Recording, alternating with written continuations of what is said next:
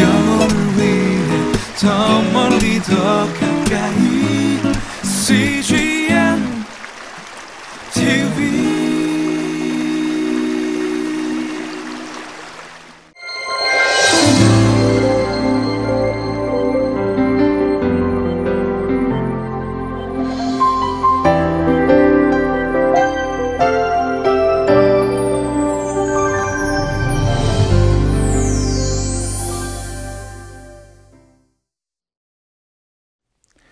월요일 아침 한 주간의 일상이 시작되었습니다. 어떤 마음과 몸으로 이 하루를 맞이하셨습니까? 피곤함이나 지친 몸과 마음으로 월요병인 채로 시작한 하루는 아니었습니까? 아니면 혹 기대나 설렘 그리고 새로운 일들에 대한 열정으로 시작한 하루였습니까? 그렇지 않으면 그저 무의미하게 반복되던 일상 중의 하나로 오늘 하루를 시작하셨습니까? 하루라는 24시간은 동일하지만 그 맞이하는 사람의 태도에 따라서 그 하루는 전혀 다른 모습으로 우리에게 채색되기도 합니다.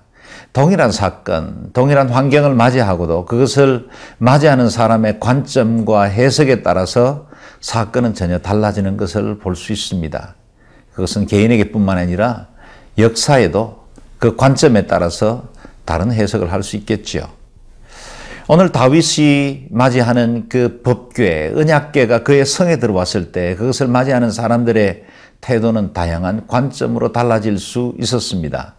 그것이 곧 하나님 앞에 어떤 존재인가를 드러내는 것이기도 했지요.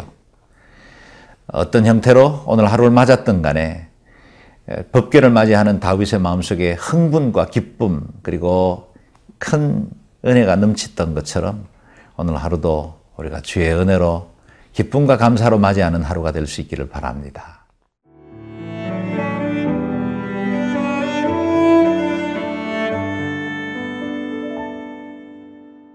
역대상 15장 25절에서 29절 말씀입니다. 이에 다윗과 이스라엘 장로들과 천부장들이 가서 여호와의 언약궤를 즐거이 메고 오베데돔의 집에서 올라왔는데 하나님이 여호와의 언약궤를 맨 레위 사람을 도우셨으므로 무리가 수송아지 일곱 마리와 순양 일곱 마리로 제사를 드렸더라. 다윗과 및 궤를 맨 레위 사람과 노래하는 자와 그의 우두머리 그나냐와 모든 노래하는 자도 다 세마포 겉옷을 입었으며 다윗은 또 배에봇을 입었고 이스라엘 무리는 크게 부르며 뿔나팔과 나팔을 불며 재금을 치며 비파와 수금을 힘있게 타며 여호와의 언약궤를 메어 올렸더라. 여호와의 언약궤가 다윗 성으로 들어올 때에 사울의 딸 미갈이 창으로 내다보다가 다윗 왕이 춤추며 뛰노는 것을 보고 그 마음에 업신여겼더라. 오늘 본문은 우리의 상상력을 좀 더 동원하면 더 큰 감동과 은혜로 맞이할 수 있는 말씀입니다. 법계를 맞이한, 맞이할 준비를 끝낸 다윗은 이스라엘의 지도자들과 함께 언약궤를 모시기 위해서 오벳 에돔의 집으로 내려갔습니다. 그리고 언약궤를 모시고 올라오는 그 행렬은 정말 장엄하고도 아름다웠고 감사와 기쁨이 넘치는 축제의 한 장면과 같았을 것입니다.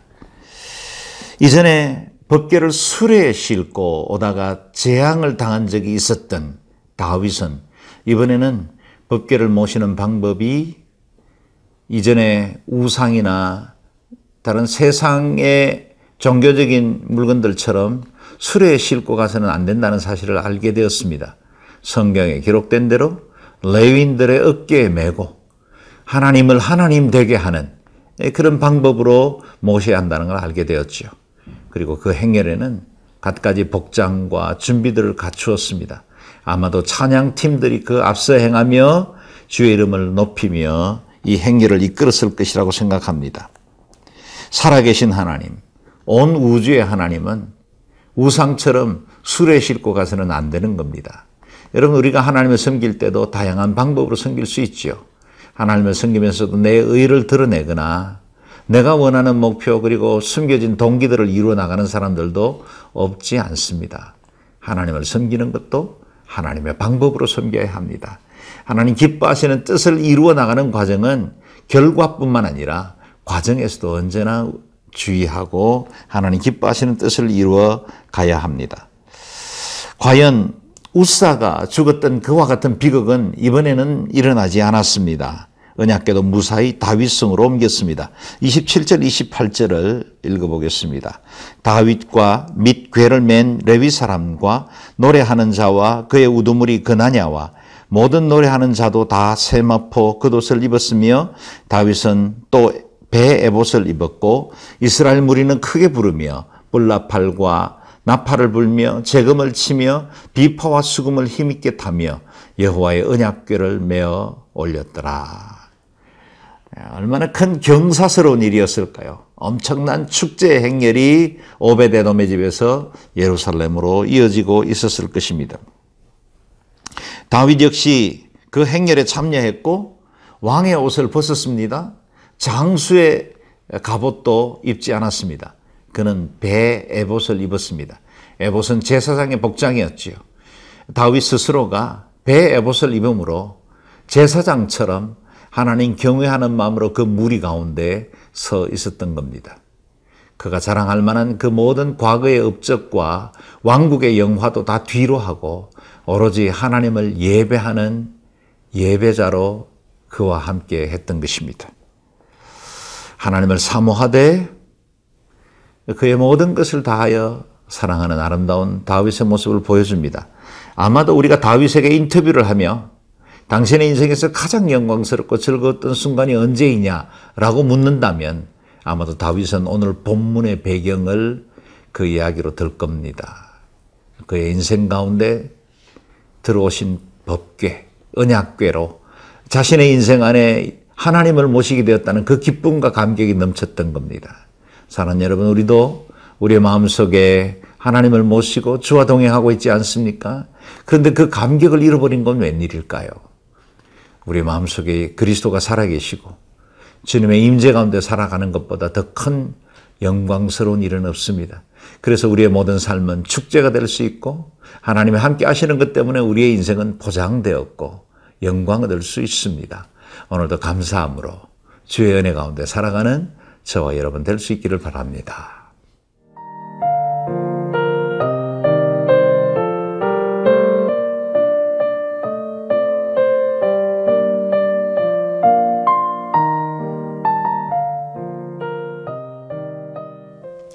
동일한 사건과 상황을 보면서도 전혀 다른 해석과 결과가 나타나는 것을 볼 수 있습니다.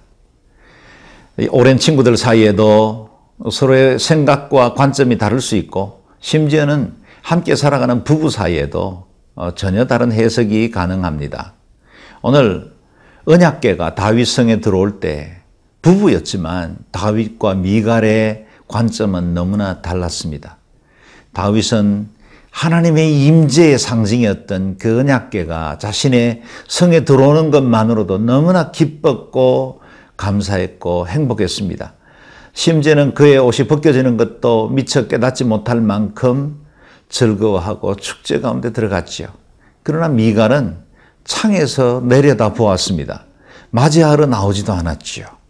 그리고 오히려 왕이 채통을 어, 지키지 못한 채 그와 같은 행동을 하는 것을 비난하는 자리에 이르게 되었습니다.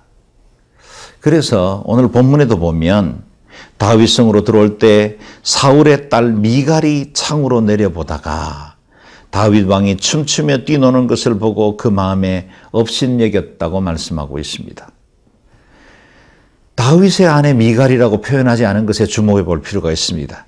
사울의 딸 미갈이라고 말하는 것은 역대기 기자가 의도적으로 그는 하나님의 언약을 저버리고 불순종했던 사울의 딸이라는 사실을 강조하고 있는 것 같습니다.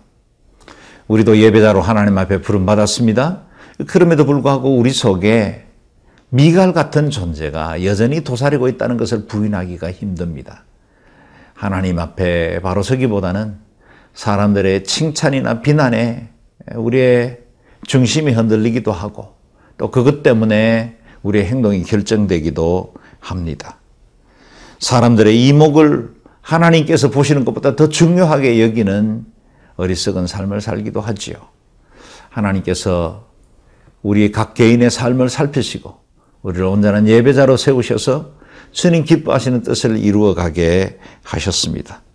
오늘도 예배할 때 마치 내 인생의 마지막 예배인 것처럼 최선을 다해서 예배하고 오늘 우리의 삶의 모든 영역에 예배자로 살아가므로 우리의 일거수일투족, 우리의 삶의 영역, 그것이 일터나 직장 그리고 우리 지역 사회에서 선하신 하나님의 뜻을 드러내는 일에 쓰임 받는 저와 여러분 될 수 있기를 바랍니다. 기도하겠습니다. 하나님 아버지, 저희를 온전한 예배자가 되게 도와 주시옵소서. 어떤 환경, 어떤 상황을 대하든지 간에 하나님의 눈으로 볼 수 있게 하시고 그곳 가운데 주님의 선한 뜻을 발견해내며 우리 인생을 향하신 하나님의 계획을 온전히 따라 살아가는 저희들 되게 도와 주옵소서. 예수님 귀하신 이름으로 기도드리옵나이다. 아멘.